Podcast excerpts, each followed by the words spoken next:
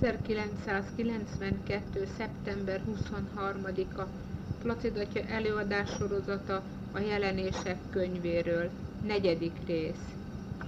Atya, a Fiú és a Szentlélek nevében. Amen.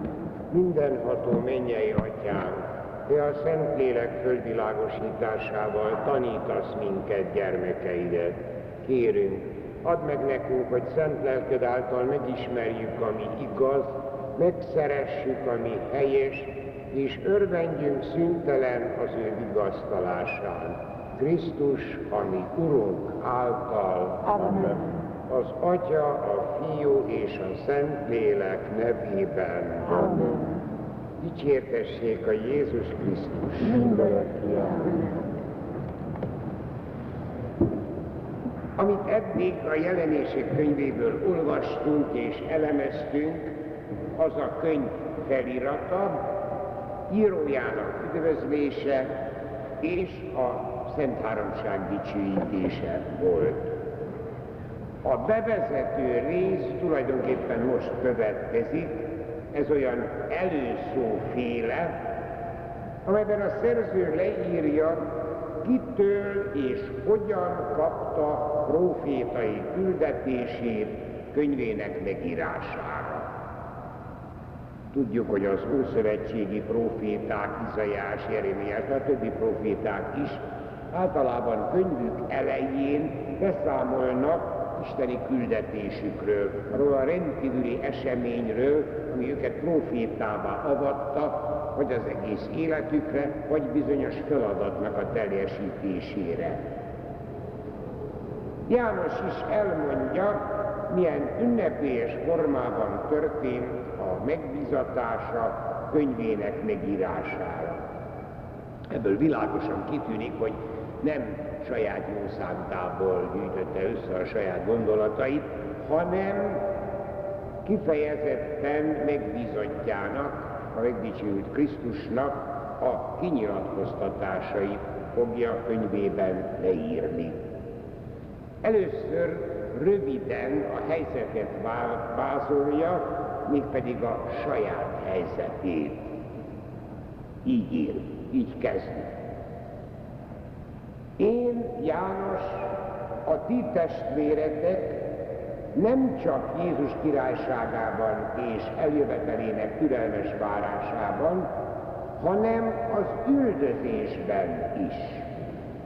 Hiszen az Isten szava és a Jézus melletti tanúságtétel miatt akkor Patmos szigetén voltam.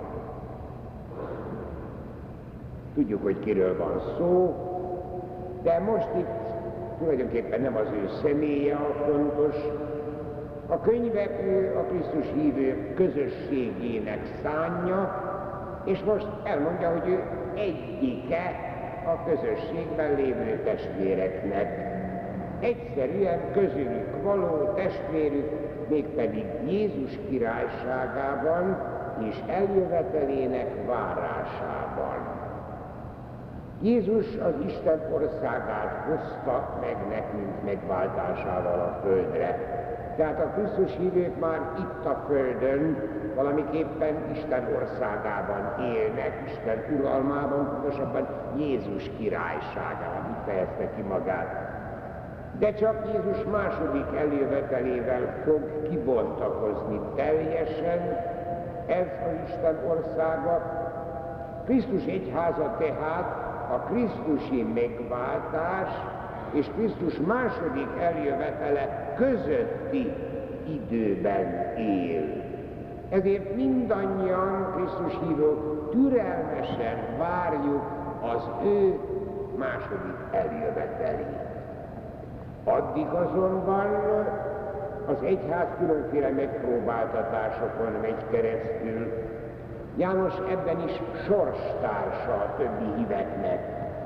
Ő legutóbb Kis-Ázsia római tartományaiban hirdette az evangéliumot, és ott vezette a Krisztusi közösségeket. Domitianus császár uralkodása idejében azonban az egész római birodalomban szisztematikusan kezdték üldözni a keresztényeket, akik ugyanis megtagadták a császárban a római géniusz megtestesülését istenként vallási kultusz formájában tisztelni. Készek voltak, mint polgárok a császárnak megadni, ami a császáré, de nem adták meg a császárnak azt, ami az Istené. Hitük szerint Isten nincs a császár uralma alatt, sőt, a császárnak is az Istennek kell szolgálnia. János ezt hirdette, tanúságot tett Jézus megváltásáról, el kellett tehát hallgattatni őt. A császár száműzte Kis-Ázsia partjaitól, mint egy 40 kilométerre lévő elhagyott sziklás szigetre, Patmos szigetére. El kellett hagynia a testvéreket, a híveit, most egyedül van, de most is úgy érzi, hogy teljességgel testvérük és sorstársuk. Ebben a helyzetben történt az isteni megnyilatkozás, mégpedig így. Az Úr napján elragadott a Szentlélek. Hátam mögött akkor megszólalt egy hang, mint valami harsona, amit látsz, írd le, és küld el majd hét egyháznak. Efezusba, Szmirnába, Pergamonba, Tiatirába, Szardeszbe, Filadelfiába és Laodiciába. Az Úr napján történt. Ez a vasárnap, mert a keresztények nagyon hamar Jézus föltámadásának a napját ünnepelték a zsidók szabbati, szombatnapi pihenőnapja helyett már hát amennyiben tudták ünnepelni, legalábbis az Isten tiszteleteiket, a eucharisztikus áldozatot akkor tartották, mert mondjuk munkaszüneti nap nem volt az ő kedvükért. Tehát egy vasárnap ragadta el a Szentlélek Jánost, és az azt jelenti, hogy elragadtatásba, extázisba esett, ami egy olyan szellemi lelki állapot, amelyben nem a természetes érzékszervek világítják meg, teszik fölfoghatóvá a látomásokat vagy a hallomásokat. János a Szentlélek erejével értett meg sok mindent. Az persze más kérdés, hogy amit ő megértett, tudja-e olyan emberi szavakba önteni, hogy mi, akik nem elragadtatásban olvassuk írását, pontosan ugyanúgy tudjuk-e érteni, mint ahogyan azt ő értette akkor. Hát ezzel számolnunk kell a jelenések könyve olvasásakor. Különben érdekes az, hogy itt nem, először nem látomásról van szó, hanem tulajdonképpen egy hallomásról. Valami harsonához hasonló, fenséges hang megszólítja, és mindjárt feladatot ad neki. A proféta avatás mindig küldetés, tehát mindig valamilyen feladattal jár. Jánosnak majd le kell írnia, amit lát és hall, és írását el kell küldenie hét Krisztusi közösségnek Kis-Ázsiába. Hogy miért pont ezeknek a Krisztusi közösségeknek Hát ezt maga a könyv nem indokolja meg, de hogyha ismerjük az akkori viszonyokat, akkor megérthetjük tudnéli.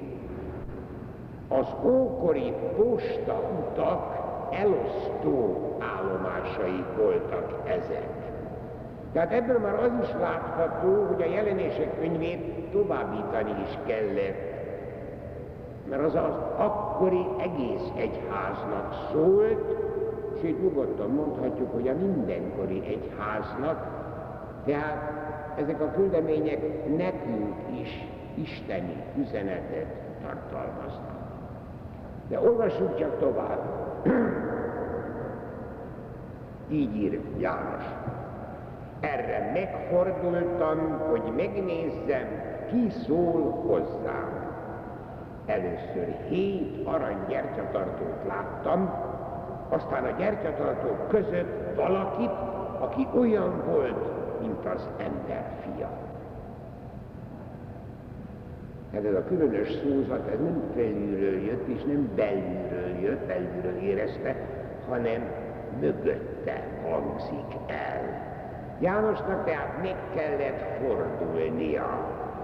És itt, akik egy kicsit a Bibliában járatosak vagyunk, tudjuk, hogy a Bibliának a kifejezés ez a megfordulás, a metanoia, ez a megtérés ami a Krisztusi életnek az állandó feladata, állandó megtérések, apró megtérések folyamata. Jánosnak is szüksége volt erre, hogy az isteni víziót fölfoghassa. De ő akkor már tudja, hogy neki le kell írnia majd ezeket. Nem lesz könnyű természetes állapotban leírni azt, amit mű most az extázisban tapasztal, amit látni fog. Akkor is tudta már, hogy csak hasonlatokkal, csak képi nyelvezettel tudja majd ezt megtenni, de meg kell tennie, hiszen ez a küldetése, ez a feladat. Amit először látott a káprázatos fényben, azt hét égő aranygyertyatartó fényének tulajdonította, amilyet a Jeruzsálemi templomban is látott, mert ott volt, akkor még nem ilyen hétágú gyertyatartó, az egy későbbi alakulása, de hét hatalmas gyertyatartó volt a Szentek Szentje előtti udvarban, ahol az emberek is bemehettek. Hát ő erre gondol, aztán közben észrevesz valami nagyon-nagyon fönségeset, amit csak Dániel próféta sajátos szavával tud kifejezni, ez a sajátos szó az ember fia.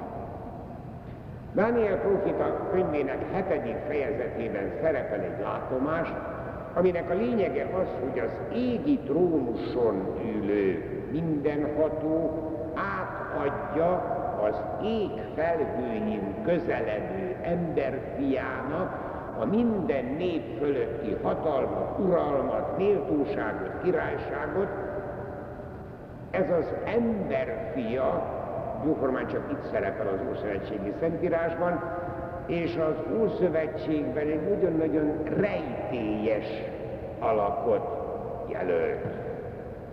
Ugyanakkor az új szövetségben pontosan 80-szor szerepel, de mindig csak úgy, hogy Jézus nevezi magát emberfiának.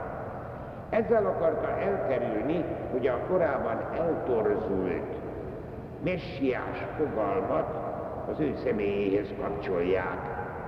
Akkor ugyanis az Istentől megígért messiást kizárólag a megszálló szovjet hatalom ellen küzdő és a hatalomtól megszabadító diadalmas hadvezérnek képzelték el, egy ilyen politikai szabadítónak. Na Jézus nem volt politikai szabadító, Jézus nem volt hadvezér, ezért nem mondhatta magát messiásnak, mert ezt félreértették volna. Viszont ez a Dániel próféta könyvében lévő kifejezés, ez az emberfia, ez alkalmas volt arra, hogy akinek minden hatalom megadatott az égen és a földön, hogy az a messiási küldetését, az isteni hatalmát félre nem érthetően ezzel az emberi szóval jelölje meg. János most nem tud okosabbat mondani, hogy a látomás valakije olyan volt, mint Dániel látomásában az ember fia lehetett. Aztán merész hasonlatokkal próbálja egy kicsit részletezni, így folytatja. Bokáig érő ruhát viselt, arany öv övezte mellé, feje és haja fehér volt, mint a hófehér gyapjú, szeme, mint a lobogó tűz, lába, mint a kohóból, kohóban izzó érc, hangja, mint a nagy vizek zúgása, jobbjában hét csillagot tartott, szájából kétélű hegyes kart tört elő, arca pedig olyan volt, mint a teljes fényében ragyogó nap. Egészen biztosan maga János is tudta, hogy nem sikerült emberi szavakkal leírnia azt, amit akkor hirtelen látott.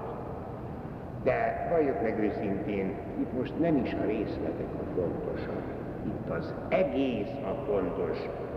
Hát azért megemlíthetjük, hogy a bokáig érő ruhát a főpap viselte, az arany díszes övet a király viselte. Tehát amit ő látott, az főpap is, meg király is. A fej és a haj hófehérsége az a megdicsőültséget akarja kifejezni. Ugye a távolhegyén is, mikor Jézus színeváltozás, akkor olyan vakító hófehérség volt, hogy oda se tudtak nézni az apostolok, és annak János szemtanúja volt, volt a tábor hegyén. A szem tüzes lobogása a mindent látást és a minden mélyebben látást szemlélteti. A csillogó érc lábak a legyőzhetetlen szilárdságot jelképezik. Az átható hang pedig az ellenállhatatlanságot jelöli. Ne felejtsük el, hogy ő nagy csöndben volt János ott azon az elhagyott szigeten, ott a mélységes csöndben, ez valami hallatlan nagy dolog volt számára. A kezében a hét csillogó, ha a kezében az a hét csillag, ezt majd saját maga megmagyarázza a későbbiekben, a az éles kartszerű száj, a megdönthetetlen ítéletet, annak a kimondására lehetett alkalmas. A napsugárhoz hasonló arc, ha talán ez mond legtöbbet, ez világít rá, hogy úgy mondjam, az elbeszélés lehetetlenségére. Hát hogyan a delelő napban nem lehet belenézni, Hát őnek ezt a káprázatot kellett most valamiképpen kifejezni, mert hiszen a napban nem lehet beletekinteni. Az viszont igazán nem csoda, hogy Jánosnak erre mi volt az első reakciója, így folytatja. Amikor megpillantottam, mint egy halott, rogytam a lába elé. Ő azonban jobbjával megérintett, és így szólt hozzá. Ne félj, én vagyok az első és az utolsó, meghaltam, de látod, mégis örökké élek, nálam van a halálnak és az alvilágnak kulcsa.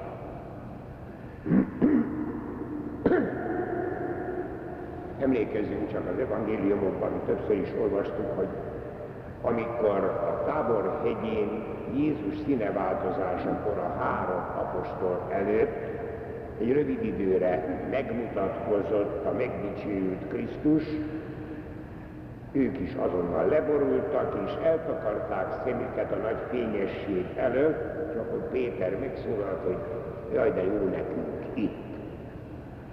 Most János e látomásban csak azt teheti, hogy leborul. Ez az embernek az egyetlen mozdulata a megjelenő Isten előtt. Leborul, úgy érzi, hogy mint egy halott oda zuhan a megdicsőült Krisztus lába elé. De ő neki aztán most igazán jó, mert Jézus megérinti jobbjával azon ne akadjunk fönn, hogy az előbb azt írta, hogy a jobbjában hét csillagot tartotta. A látomások nekem ugyan, mint az, álomár, az álmoknál, hát ott ilyen problémák nincsenek. nincsenek akadályok. Hát akkor a hét csillagot most pedig megérintette a jobbjával. Megérinti és szól hozzá nagy megértéssel és nagy szeretettel, ne félj. És ebből az érintésből és ezekből a szavakból csodálatos, éltető erő árad a szinte holdként odaborult Jánosba, hogy föl tudja fogni a rákövetkező isteni kinyilatkoztatást, a profétai feladattal való megbízást, mert ez az érintés, vagy fejezem ki magamat így, ez a kézrátétel, mint ahogyan a papszentelésben van a püspöknek a kézrátétele. Ez az érintés, ez a kézrátétel, ez volt János apostolnak a profétává avatása, a proféta avatás pillanata. És akkor most Jézus megismétli, amit Isten már előbb is kimondott, hogy ő az alfa és az omega, ő a kezdet és a vég, de hát az ember fia is. A megdicsült Krisztus is Isten, ő az első és az utolsó, igaz, hogy ő a földre jött, és erre utal, hogy meghaltam. A földre jött, és a keresztán meghalt, de föltámadt is él. És most magad is láthatod, hogy örökké él. Tehát nem lehet félreérteni, hogy kiről van szó, és nincs ok semmiféle félelemre, az örökké élő Isten a megdicsőült Krisztus kitünteti azzal, hogy érintésével és szavával küldetést, sajátos feladatot ad. És mindjárt meg is mondja pontosabban, hogy mi lesz ez a feladat. Így folytatódik a szöveg, így hallotta János megdicsült Krisztustól. Írd hát le, amit látsz, a jelen és ami ezután követke, ami ezután történik. A hét csillag a kezemben, a hét egyház angyala, a hét gyertyatartó pedig a hét egyház. Hallottuk már, hogy a harsonához hasonló szózat is erre szólította föl János, hogy a hét kisázsiai egyházközségnek írnia kell. Most maga Jézus ismétli meg ezt a feladatot. Írd le, amit látni fogsz. Pontosította is, írd le a jelen, hát majd látni fogjuk, hogy jelen is szerepel a jelenések könyvében, de úgy, ahogyan Jézus látja. Tehát Jézus szemével látott jelen, Jézus ítéletével, dicséretével és elmarasztalásával illetett jelen. Ezt a jelen kellett leírnia, és le kellett írnia, ami ezután történik. Tehát a jelenések könyvének az első részében a jelen helyzetet világítja meg, de isteni ítélettel, a második részében pedig a jövőbe, az üdvösség történet kibontakozásába enged beletekintést. A kettő között természetesen a lehető legszorosabb egység van, mert ne feledjük, azért az üdvösség történetnek a nagy fordulata, az már megtörtént Jézus Krisztus első eljövetelének eredményével, a megváltás. Tehát a fordulat a Krisztusi megváltás az egész emberiség történelmében. Már akkor elkezdődött az Isten országa a Földön, de majd Jézus második eljövetelével valósul meg, teljesedik ki egészen. Ami közben van, az az, ami ezután történik. Persze, hogy ebben a jövő felfedésében is lesznek titokzatosságok, hát azt a megdicsült Krisztus már mindjárt jelezte, mert utána azért rejtélyeseket mondott, arról a hét gyertyatartóról, meg arról a hét csillagról, A kezében lévő hét gyertyatartó a hét kisázsiai egyházközség, hogy ezt hogy értette, ezt úgy nem tudjuk egészen kitalálni. És hogy a hét csillag ezeknek az egyházközségnek az előjárója, a püspökei, egy biztos, hogy a hét egyházközség az egész egyházat jelölte, tehát ezek a szavak az egész egyháznak szólnak soknak, hogy mondhatjuk bátran, minek is szólni fognak. Hát erről természetesen majd a következő alkalommal fogunk bővebben beszélni, Befejezésül azért talán hallgassák meg, hogy összefüggően elolvassam János Apostolnak ezt a profétává avatásának, ezt a jelenetét, a proféta avatás jelenetét, mint a jelenések könyve címzése, üdvözlése utáni előszavát. Utána jön aztán az első rész. Az Úr napján elragadott a Szentlélek hátam mögött megszólalt egy hang, mint valami harsona, amit látsz, írd le, és küld el majd hét kisázsiai egyháznak. Erre megfordultam, hogy megnézzem, ki szólt hozzám. Először csak hét arany gyertyatartó fényét láttam, aztán a gyertyatartók között valakit, aki olyan volt, mint az emberfia. Bokáig érő ruhában, arany övvel, haja hófehér volt, szeme, mint a lobogó tűz, a lába izzó érszhez hasonlított, hangja egészen a nagy vizek rúgásához, jobbjában hét csillagot tartott, arca pedig olyan volt, mint a delelő napnak a ragyogása. Amikor megpillantottam, mint egy halott rogytam lába elé. Ő azonban jobbjával megérintett, és így szólt hozzá. Ne félj, én vagyok az első és az utolsó. Meghaltam ugyan, de látod, élek, mégpedig örökké élek. Mert nálam van a halálnak és az alvilágnak a kulcsa is. Írd hát le, amit lát a jelent és ami ezután történik. Most tudjuk, hogy János engedelmeskedett, leírta a látomásait, úgy ahogyan tudta, a jelenések könyvében.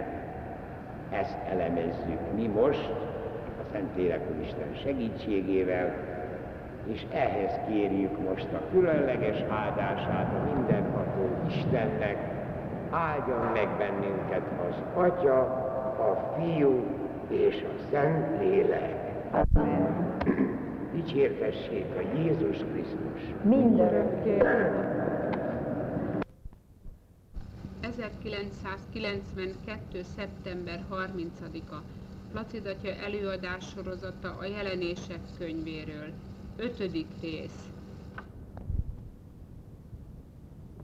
a jelenések könyve első fejezetét elemeztük, és mindjárt az elején megtudtuk, hogy az új szövetségi szentírásnak ebben az egyetlen profétai könyvében és sorrendben az utolsó könyvében a megdicsőült Krisztus kinyilatkoztatásait fogjuk megismerni, amelyeket János apostolnak adott látomásokban Patmos szigetén való számkivetése idején.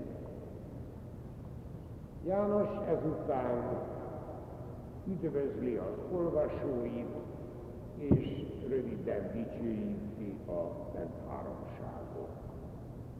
Aztán befelvetésként, mint egy előszóként azt a váratlan eseményt mondja el, ami tulajdonképpen az ő profétai fölavatása volt, amikor káprázatos látomásban magától a megdicsült Krisztustól kapta a feladatot, hogy amit majd látni és hallani fog, azt írja le, hát közvetlenül előtte a szózat azt mondta, hogy a kisázsiai egyházaknak felsorolt hét olyan egyházat.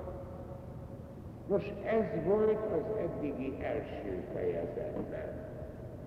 A jelenések könyvének a második és harmadik fejezete már ezeknek az egyházközségeknek ír hét levelet tartalmazza. A Szentírás tudósok nem értenek egészen egyet, hogy ezek a levelek ténylegesen elküldött levelek voltak-e, vagy pedig csak a Szentírás könyve számára a konkrét kisázsiai egyházközségek életéből kiindulva összegezte János a megdicsült Krisztusnak a kinyilatkoztatását. Kétségtelen, hogy az egyik véleménynek is van indoklása, meg a másik véleménynek is van. De annyi biztos, hogy ezeket mind olvasni kellett, arra utalást fogunk hallani, már hallottunk is, olvasni, fel kellett olvastatni az egyes egyházközségekben. Tehát tulajdonképpen az egész egyháznak szóltak az Isten tiszteleten való felolvasásra. És aztán bátran mondhatjuk azt is, hogy a tértörés időtől független egyháznak is üzenetet tartalmaznak, vagyis mondjuk kereken még mi ránk is vonatkoznak. Kétségtelen, hogy a hetes szám, ugye hét ilyen levél sorakozik fel egymás után, a hetes szám akkoriban mindig a teljességet jelentette. Tehát a hét levél az egész egyházat érheti, de a leveleknek a formai és tartalmi egysége is erre mutat. Majd meg fogjuk látni, hogy a levelek egész fölépítése azonos. A végén már, hogy amikor a harmadik, negyedik levélrel fogunk foglalkozni, akkor már szinte előre tudjuk, hogy most mi következik, milyen gondolat következik. Csak annak a kibontása érdekes mindig. Tehát nyugodtan mondhatjuk, hogy Krisztus egész egyházának a szükségleteiről van benne szó, mindig az illető egyház konkrét problémái kapcsán. De ugye az egészet egybevéve bontakozik ki aztán az akkori Krisztusi egyháznak jóforma minden szükséglete, amire megkapja az isteni választ. Mondom, majd egészen világosan látni fogjuk, hogy a fölépítése ezeknek a leveleknek teljesen egyforma. Először a címzet szerepel, tehát melyik egyházközségnek küldik ezt a levelet, pontosan olyan sorrendben, ahogyan a harsona szóhoz hangzó, a halon hasonlító égi hang ezt mondta a proféta avatóján látomásban. Utána arról van szó, hogy az illető levelet kiküldi, ki szól abban a levélben az illető egyházközség. Itt nagyon érdekes, mert mindig másképp fejezi ki magát János apostol, mindig a proféta avató látomásának egyes mozzanatai hozza. Majd ezt is látni fogjuk. A harmadik témája a leveleknek a megdicsült Krisztus az egyházközség életében megdicséri a dicsérendőket, a negyedik elmarasztalja a károztatandókat. Utána fölhívás szerepel a megtérésre, és bizonyos mértékben az ítéletre, a végítéletre való utalás is hozzácsatlakozik. nem kifejezetten fenyegetés, hiszen annak az utalásnak van egy olyan minden levélben szereplő része, hogy akik a helyes úton járnak, azok számára az örök életnek az ígérete hangzik el. Aztán mindegy aláírás, szintén minden levélnél ugyanazok a szavak szerepelnek, mint biztosítanak arról, hogy ezek a szavak, hogy ezek a szavak által az egyházat vezető, irányító és éltető Szentlélek, Krisztus lelke szól az egyházakhoz. Mindenek ismeretében tulajdonképpen nem is olyan nagyon lényeges, hogy ezek akkoriban egy elküldött leveleknek a gyűjteményét képezték, vagy pedig magának a könyvnek, a profétai könyvnek az első három fejezetét, pontosabban a második és harmadik fejezetét alkották. Minden esetre az egyházközségekben olvasták, és ma mi is megpróbálunk minden egyes levélnél egy kicsit konkrétan arról szólni, hogy mennyiben érintenek bennünket is nagyon komolyan a levélben részt lévő dicséretek is, meg elmarasztalások is. Az első levél az efezusiaknak szól. Az efezusi egyház községnek tudjuk, hogy Efezus Kis-Ázsia virágzó kereskedő városa volt, a Kis-Ázsia legnagyobb városa, Ázsia provincia fővárosa, a római prokonzulnak a székhelye, de pogányvallási központ is volt, az Artemis templom a ókori világ két úgynevezett csodája egyikének számított. A Krisztusi közösséget tudjuk, hogy Pál apostol alapította Efezusban, Utána aztán az egyik munkatársa Timóteusz lett a efezusi püspök, de Szent János is számkivetése előtt irányította, onnan irányította a kis-ázsiai egyházközségeket. Tehát személyesen is bizonyos ismerettsége van az efezusiak között az Efezusiaknak címzett levél a jelenések könyvében így kezdődik. Az Efezusi Egyház angyalának ezt ír. Így szól az, aki a hét csillagot tartja jobbjában, és aki hét aranygyertya tartó között jár. Az Efezusi Egyház angyal az angyal, az tulajdonképpen a szó szoros értelmében, eredeti szoros értelmében a héber malak, görög angelos, küldött, Isten küldötte értelmében szerepel, elsősorban a közösség előjáróját érinti, aki az Isten küldötteként felelős a közösségért de eléggé sokszor magát a közösséget is érti János ezen szó alatt. Utána így folytatja, hogy így szól az.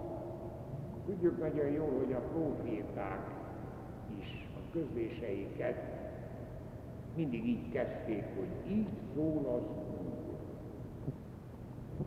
Hát itt most a proféta avatás látomásának egy részletére utal János. Emlékezzünk csak vissza, a megjelenő emberfia, természetesen megdicsült Krisztust jelenti, ő hét aranygyertyatartó között jelent meg káprázatos fényességben, és jobbjában hét csillagot tartott. Így olvastuk az első fejezetben. Most erre utal, tehát minden kétséget kizáróan, az, aki most szól, az a megdicsőült Krisztus. Először dicséretet Így folytatódik. Tudok tetteidről, fáradozásaidról és kitartásodról. Tudom, hogy nem tűröd a gonoszokat. Próbára tetted azokat, akik apostolnak mondták magukat, noha nem azok, és azoknak is találtad őket. Hűséges is vagy, szenvedtél a nevemért, és nem fáradtál el. A megdicsőült Krisztus felismerően méltatja tehát az Efezusi egyház községet, amelyből aktív módon a tettei, a fáradozásai, a kitartása, az a kitartó várakozása, mert abban az időben nagyon várták megdicsült Krisztus második eljövetelét. Tehát a kitartó várakozás tanúskodik, de nem csak aktív, hanem passzív módon is bizonyítják Krisztusi hitüket a miatta elszenvedett szenvedéseikkel. Hűséges is vagy, szenvedtél a nevemért. Külön megdicséri a levél, hogy az előjáró és a közösség élesen különböztet helyes és hamis tanítás között. Akkoriban tévtanítók, hamis apostolok mindenütt megjelentek, ott az efezusiak között is, de ezekből a sorokból azt következtetjük, hogy az efezusiaknak sikerült leleplezni ezeket, el tudták távolítani körülbelül. Tehát itt tulajdonképpen annak a dicsérete hangzik el, hogy a Krisztusi tanítás tisztaságát meg tudták őrizni. Hát ez fölöttét dicséretre méltó tény. De nem tűröd a gonoszokat magad között. Próbára tetted ezeket a hamis apostolokat, és azoknak találtad. Tehát ez a dicséret kétségtelen, hogy nagyon szép és nagy. De ezután következik valami, amit már nem lehet dicsérni, a levél így folytatódik. De van egy kifogásom is ellene. Az, hogy a kezdeti szeretettől eltértél. Gondolj csak meg, honnan süllyedtél ide. Tarts bűnbánatot, és térj vissza korábbi pusztóságodhoz. Mert ha nem tartasz bűnbánatot, elmegyek, és elmozdítom gyertyatartódat helyéről. Az első pillanatra itt arra gondolunk, hogy a kezdeti szeretet az első idő, tehát a Krisztusivá válás lelkes, boldoggá tevő húzgóságát jelenti. Egyes vélemények szerint itt inkább arról van szó, hogy azt a feltűnő testvéri szeretetet, ami az első időkben olyan élesen megkülönböztette a Krisztusiakat a pogányoktól, hogy még a pogány író is azt írta, hogy nézzétek, mennyire szeretik egymást. Hogy etéren történhetett a változás. Lehet, hogy a tévtanítókkal való küzdelem, vagy az ige hirdetésben való elfáradásból kicsit háttérbe szorultak a felebaráti szeretet apró megnyilvánulásai. Enélkül pedig nincs Krisztusi élet. Tehát ez egy zuhanás, ez egy süllyedés, és itt mindenképpen változtatni kell. Bűnbánatot kell tartani. A korábbi buzgósággal kell a felebarát szeretetet ápolni. Vagy pedig az Isten szeretetnek azt a bensőségességét, buzgóságot. Ez annyira fontos, hogy a levél még arra is kitér, hogy ha az előjáró nem mutat jó példát a bűnbánatban, akkor maga a megdicsőült Krisztus fogja elmozdítani a közösség téréről. Ezt, hogy elmozdítom gyertyatartódat a helyéről, ez biztos, hogy azt jelenti, hogy nem lesz többé az egy egyháza előjárója. Nagyon komoly figyelmeztetés ez, nem vitás, és mint hogyha a levél egy kicsikét enyhíteni szeretne ennek a komolyságán, az előző dicsérethez még hozzáfűzik utólagosan ezt, azt viszont javadra írom, hogy megveted a Nikolaitákat, akiket én is elítélek.